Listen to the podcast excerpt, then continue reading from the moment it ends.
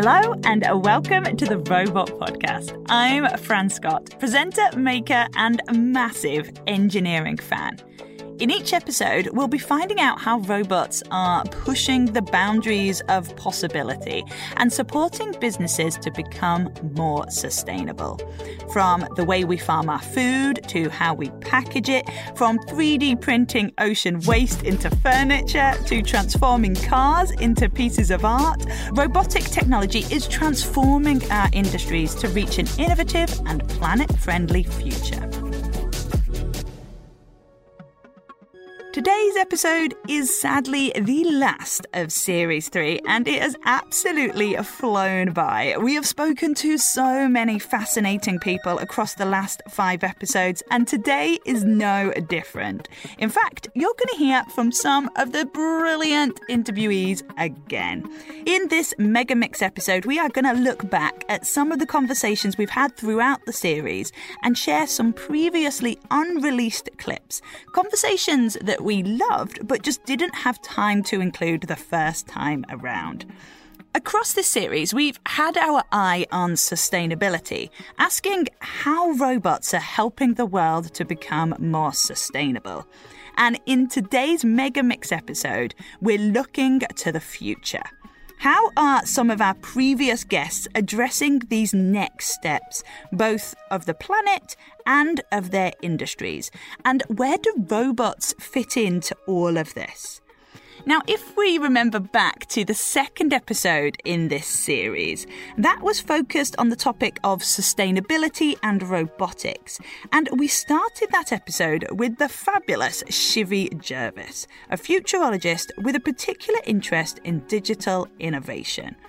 And as well as our conversation that we had on sustainability and how technology is absolutely vital to how we address the current climate problems, Shivvy and I got talking about the future of robotics and how it will impact our world, starting with the world of work. Absolutely. So I'd say first, if we think about robots to do with healthcare, systems that are allowing surgeons to conduct surgery remotely, where surgeon A is the one with the patient, right? But that surgeon, Fran, is not the world class expert or the person who created this pioneering technique that could save this child's life. So they reach out to surgeon B, who's across the world and can't hope to fly across, or the patient can't afford it, you know, in the 24 hours needed to operate on that person.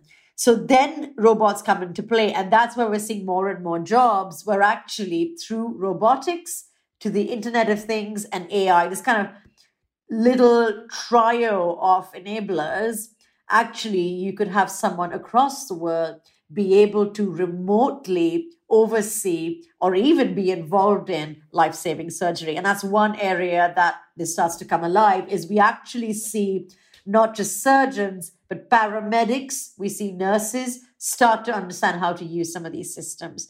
I think the second is that although we see robots automating tedious jobs, as we call it, or jobs that have a repetition to it, actually, it will also create more jobs than it displaces. So when we think of robotic arms in the supermarkets, that's not the same as a full body six foot two robot hurtling through our offices, you know, shoving us out of our jobs, going out of my way. It just isn't that way.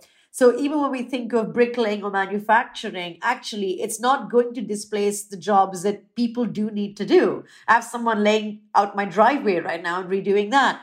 Would I feel comfortable if these were all robots out there making that happen? Probably not. However, if the human, if these lovely workmen outside actually were able to make use of robotic instruments or robotic equipment that meant the job was safer for them, faster for us, cheaper for everyone, I wouldn't say no. So I think this hybrid working system where humans and robots work together, it is possible, even though some naysayers say it's got to be one or the other. And even, for example, when we think of robots more in the form of an intangible invisible enabler, like an AI system, a piece of code, let's say. It can handle a lot of cold contacts and cold uh, sales over the online system when customers contact a business in the form of bots, for example. It could be the first port of call for people instead of them waiting 20 minutes on the phone, whether it's your bank, your insurance company, your phone company. It could actually have a really, really big role in helping customer service people who are essentially helping everyday consumers or businesses do their jobs better. And then you've also got, for example, roles being created in the justice system when we're talking about detecting crime or injury, when we talk about in insurance or in law to mitigate situations as well, to be able to scan legal documents at 300 times the speed. And I think here we've got the fact that it doesn't displace the person. It simply does the part that would take the person a week. It does it in three hours. And so whoever's doing the job effectively can stay in work and actually get more done even. And finally, Fran, I would say if I had to give you examples of slightly unusual roles from the world of robotics, one of the areas that I'm actually looking at is a robot ethicist or a digital ethicist. So, someone that actually looks at and questions the moral codes of conduct when we're thinking of using robotics. So, I think we're going to see people do this, you know, as a consultant or advisor who will go in and say, here's the best use of robots and automation so that it doesn't negatively impact the communities in which they operate. So that is how we work. But in our retail episode, we look at how robotics are also changing the nature of how we shop.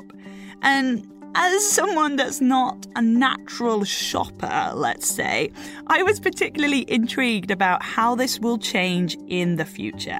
And I spoke to Manuel Garcia from Spanish design brand Nagami about how robots in stores are changing how both customers and retailers will utilize the shop floor. But we did also discuss a new project that Manuel and his team have been working on. And this one is outside of the shop. In fact, it's in the toilet. one of my favorite projects ever. The aim of the project was to take something that was incredibly banal, probably the most banal object that you can ever think of, which is a portable toilet, right? One of these toilets that you find in festivals, concerts, and events, and so on, right? And make it something unique and beautiful, right? And print it in a single piece. So it's a three and a half meter tall toilet cabin including a, a separation toilet that works much more uh, efficiently. And I have the entire body of the capsule and 90% of the elements printed just in one go out of recycled plastic. That's incredible. And with that, again, that in situ robot printing it where you needed the toilet to be used. yes.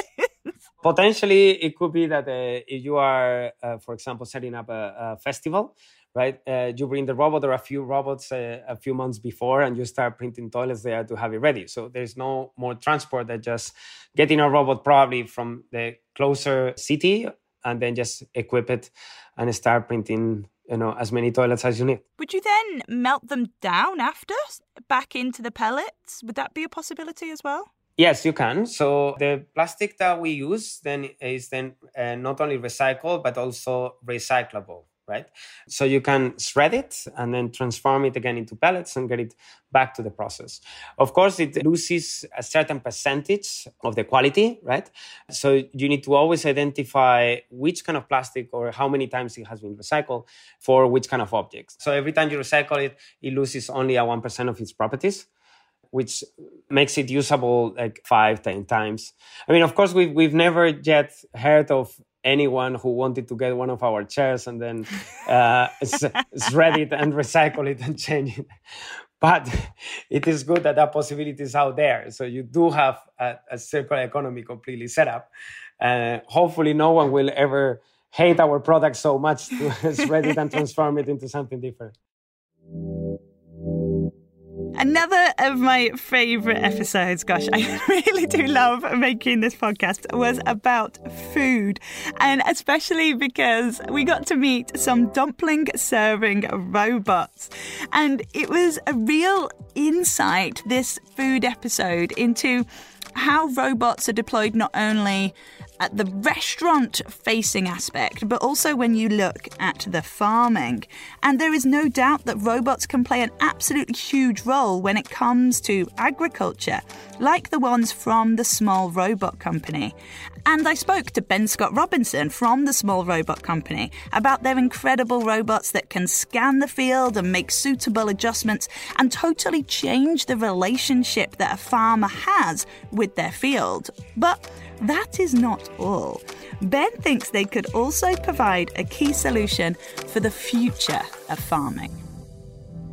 Farming isn't farming. You know, if you are farming uh, things like um, leafy greens or vegetables or things like that, it's a very, very different process to what, what we're doing and has very different requirements. And when you're talking about things like now, fruit, um, or particularly sort of soft fruit or tree fruit, and you're getting into things where there's a high labor shortage, like picking, um, then there is a huge amount of potential there. And we're very excited about the companies that are doing that. That is not our space, and we, we, we will never be looking to go there. But there are some incredibly good companies that are looking at the space too. For me, I think the the really exciting thing is when you can start to bolt all these together. You know, when you as a farm can start being really diverse in your thinking. Because if you think about it, a farm owner is the manager or the owner of, uh, in the UK, certainly a multi-million pound business, even if they're only making a few thousand pounds a year because the margins are so tight, you know, it's a multi-million pound business in terms of value, etc. When you can help those farmers to be able to take the step back and instead of doing the low level jobs, you know, like driving a tractor, like diesel maintenance, like, you know, all the things which, you know, in any other multi-million pound business, the owner would not be doing and can start to think strategically about how that farm works and start to link up the technologies and the capabilities to be able to make all that work together. Whether that's having a really diverse rotation, whether that's bringing in tree crops for, for fruit in some places or what they call agroforestry. So literally having trees, whether they're fruit trees or non-fruit trees in amongst the crop plants as well well, um, or even just being more vertically enhanced or, or, or vertically integrated. So being able to, instead of produce wheat, produce flour or bread or chapatis or gin or beer or biscuits, whatever it is, the value of that farm and the money the farmer can make increases. Also, the number of people that farmer can hire goes up and the diversity to those people goes up. So you start to bring skills back into the countryside. You start to make farmers be far more broad in their outlook in terms of what they're doing. Uh, and you start to bring down and shorten those supply chains uh, to make it much simpler to be able to produce high quality goods of all sorts anywhere and you're not reliant on these global supply chains to be able to make it work. So for me, I think that's the really exciting thing. And we know that we're a part of that, but we know that there are lots and lots of other elements that need to go together to make that happen. And in a way, all of this yes, there's a sustainability angle, but it makes it more attractive to that up and coming generations that need to need to nurture the farms because that's more in the mindset of where we're at in terms of job roles. Exactly that. In fact, we were talking to a Chinese group in, in Hong Kong a few years ago. And one of the things that really excited them was this prospect. You know, in the UK, average age of a farmer is 59. In China and East Asia generally, it's you know it's getting close to 70 in some cases. Kids do not want to be working in like the incredibly manual process of rice production or, or, or using sort of paddy fields, which is very difficult to get any technology into if you can make it interesting for young people to be on farms So if you make an interesting combination of technology and marketing and creativity and you know and the environment and all these things which can sort of stimulate minds and and become this sort of never ending learning process then then younger people will engage. They'll come onto the farms and they will they will start bringing their own ideas. And i'm sure they'll look at what we're doing now and go oh do you remember that incredibly hokey time when we were talking about only using robots for this or, or whatever it is? And, and that i find very exciting Really big thinking there by Ben, and it just goes to show how robotics and automation can potentially change industries that have been going on for hundreds, if not thousands, of years. And Sticking with my favourite subject, food, um, we also heard about the possibilities of sustainable packaging using renewable fibre materials. But that is not the only way to make these planet friendly packaging products. I've now got a bonus interview for you with Alex Garden, who is founder of the sustainability solutions company Zume, who are using agricultural waste to make food packaging. All right, so Zume is a sustainability solutions company. We're operating a system now globally that sequesters carbon into not hydrocarbons. now, that is a, a, huge agenda, and so it's a bit complicated how we do it. So, let me explain the, uh, the way our business works. So, we operate a marketplace on two sides. And on the one side, we provide services to the largest brands in the world. So, um, food companies and uh, retailers, etc. So, for those companies, we do everything necessary for them to start with something they use today that's uh, plastic or EPS foam and to end up with something which is made from a sustainable input with a low carbon footprint manufacturing process and a sustainable end of life story. So that typically means it's made from agricultural waste with very efficient factories built in countries with a short supply chain and then a home compostable end of life. Doing that and providing those products to brands at prices they can afford, that's already a huge complexity. It involves chemistry, material science, supply chain, testing, certification, quality, labs, standards, factory trials. It's an enormous amount of work. And, and that's great. But the problem with that side of the business is that when we're successful, and we are now in 26 countries around the world, the leadership of those brands uh, turn to us and say, fantastic. Now we need a billion a year of those to start, and we can't take any supply chain risk. And that leads me to the other side of our business, where we design manufacture and sell the most advanced fiber thermoforming equipment and whole factory level solutions. And these are giant $100 million plus factories that convert locally available agricultural waste through a complex manufacturing process that produces products that perform as well as plastic at prices that brands can afford. And these are in huge categories like trays that you see protein shipped in, cups for beverages and food, coffee lids, scoops. Uh, we make scoops for uh, that replace injection molded plastic scoops, and frankly, hundreds of other things. And collectively, uh, we're replacing billions of pieces of plastic a year, and that's a growing number. And we're doing it uh, for some of the biggest brands in the world. It's really exciting. My chin is on the floor as you've been saying that because that is a huge scope.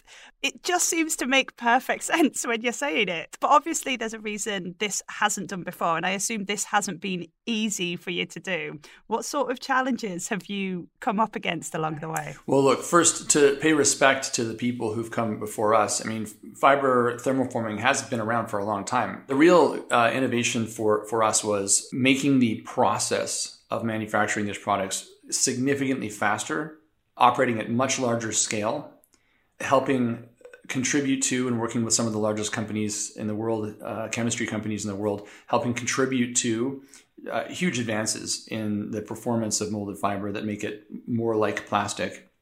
And then coming up with an economic model which makes it possible to deploy large amounts of factory apparatus quickly, right? Because single use plastics are a $320 billion annual business. And if you can believe this, we've produced more plastic, humans have, in the last 10 years than we did in the last 100 years.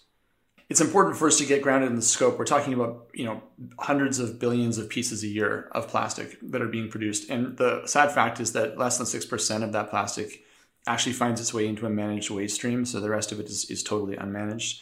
So uh, the challenge of, of replacing it and not just making a small impact, right? Molded fiber historically has been about five to 12 billion of the total picture, not just a small impact, but really going after the whole single-use plastic picture and trying to replace it in, you know, in our lifetime. That requires massive innovation. And, and that's what we do. So I want to make sure that people don't mistakenly think that we claim to have invented the technology. That's not true. But what we did is we creative justification to bring it massive commercial scale and, and, make it much faster and much higher performance. And is this where robots come into it? Yes? Yeah, well, robots and other forms of automation. So our factories contain on average, they started about 48 of our processing machines. Each one of those machines can process the theoretical maximum of two tons of material per day.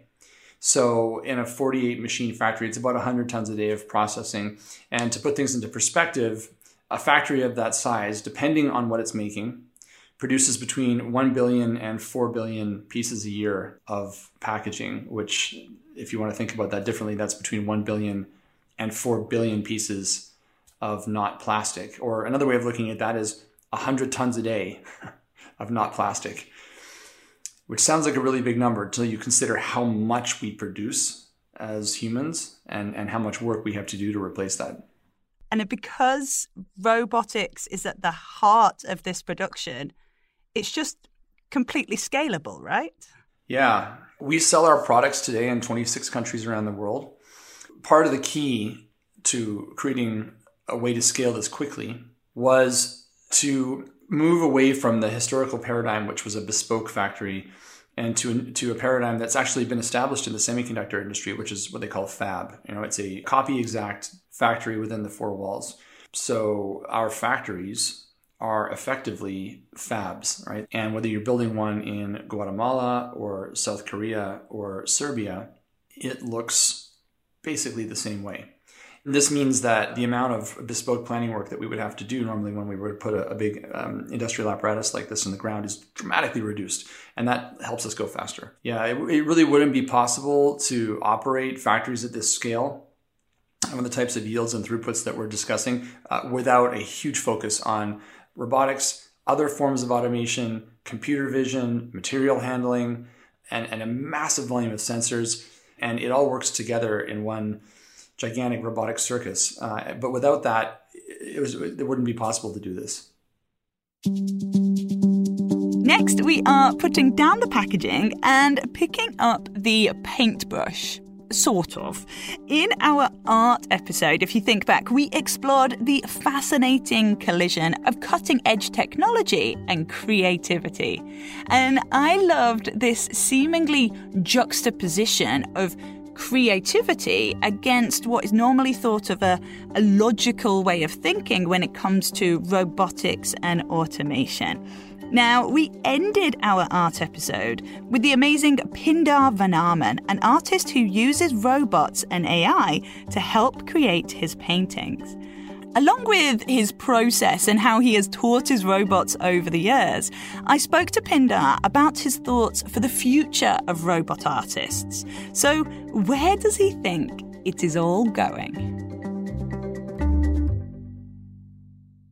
Right, so for the future robot artists, it's actually that's a great question. Eventually, there will be a robot artist. I think soon, within ten years. Okay, there will be a robot artist. There will be a sentient artist that's a robot that makes art.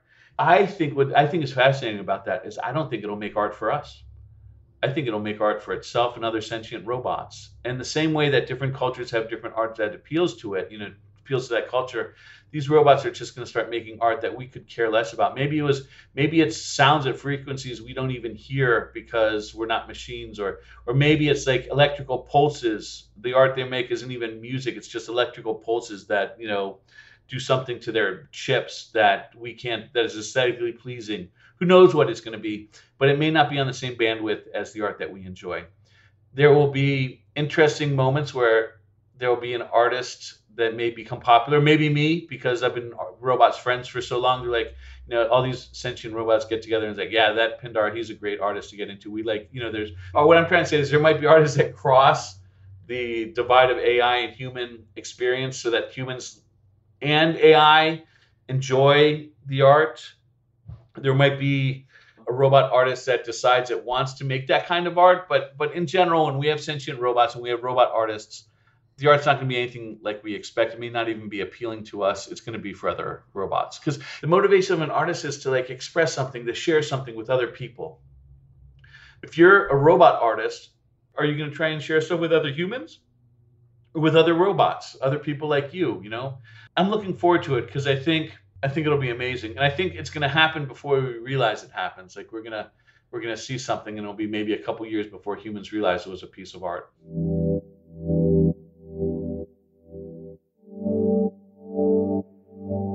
It has been such a fascinating series. I have loved interviewing these experts on these intricate details of these different industries that are using robotics in their own way to help themselves become more sustainable. Now, for our final word of this series, we go back to Marc Segura president of ABB's robotic division. And he spoke in our second episode and he covered ABB's efforts in sustainability and how they see themselves not just as a company with their own climate goals, but also as an enabler for companies and industries around the globe to also become more sustainable. What's exciting Marc the most about working in robotics and automation? Wow, so many things, uh. But if I could uh, summarize in one, is really one word is convergence. Convergence of opportunities, because this decade ahead of us is a decade of the highest technology development ever. So robotics will have the chance to use enormous amount of new tools and technologies to bring new value to the to the robots and at the same time the convergence with the needs of the society in terms of robotics needs to tackle climate changes needs to tackle shortage of labor and talent needs to really rebuild the workforce to elevate the nature of work and make everything more sustainable from an environmental standpoint but the business standpoint so the convergence of technology and opportunity that robotics can solve is really a once in a lifetime exciting opportunity. What a great time to work in this industry because basically what you're saying to me is you've been working on these answers for decades and now people are asking the questions of which you are the answers to. Absolutely. On one hand, we are realizing that we were doing things that went beyond what we thought the impact was but also at the same time we see an, a tremendous gap in front of us that we can continue to develop ourselves to even be more impactful for society the brilliant Marc Segura there with a fantastic vision of the future and highlighting the importance of robotics in our strive for a more sustainable planet. And that brings us to the end of this week's episode and also this series. A massive thank you to Shivvy Jervis, Manuel Garcia, Ben Scott Robinson, Alex Garden, Pindar Van Arman, and Marc Segura. Thank you so much for joining us throughout this series. I hope you have found it as awe inspiring and interesting and as eye opening as I have. I'm Fran Scott, and the Robot Podcast is a fresh air production for ABB by Izzie Clarke and Jack Claramunt. If you want to find out more about robotics at ABB, there's a link in the show notes. And remember to follow or subscribe now for free wherever you get your podcasts so you never miss an episode. Part of the ABB Decoded series.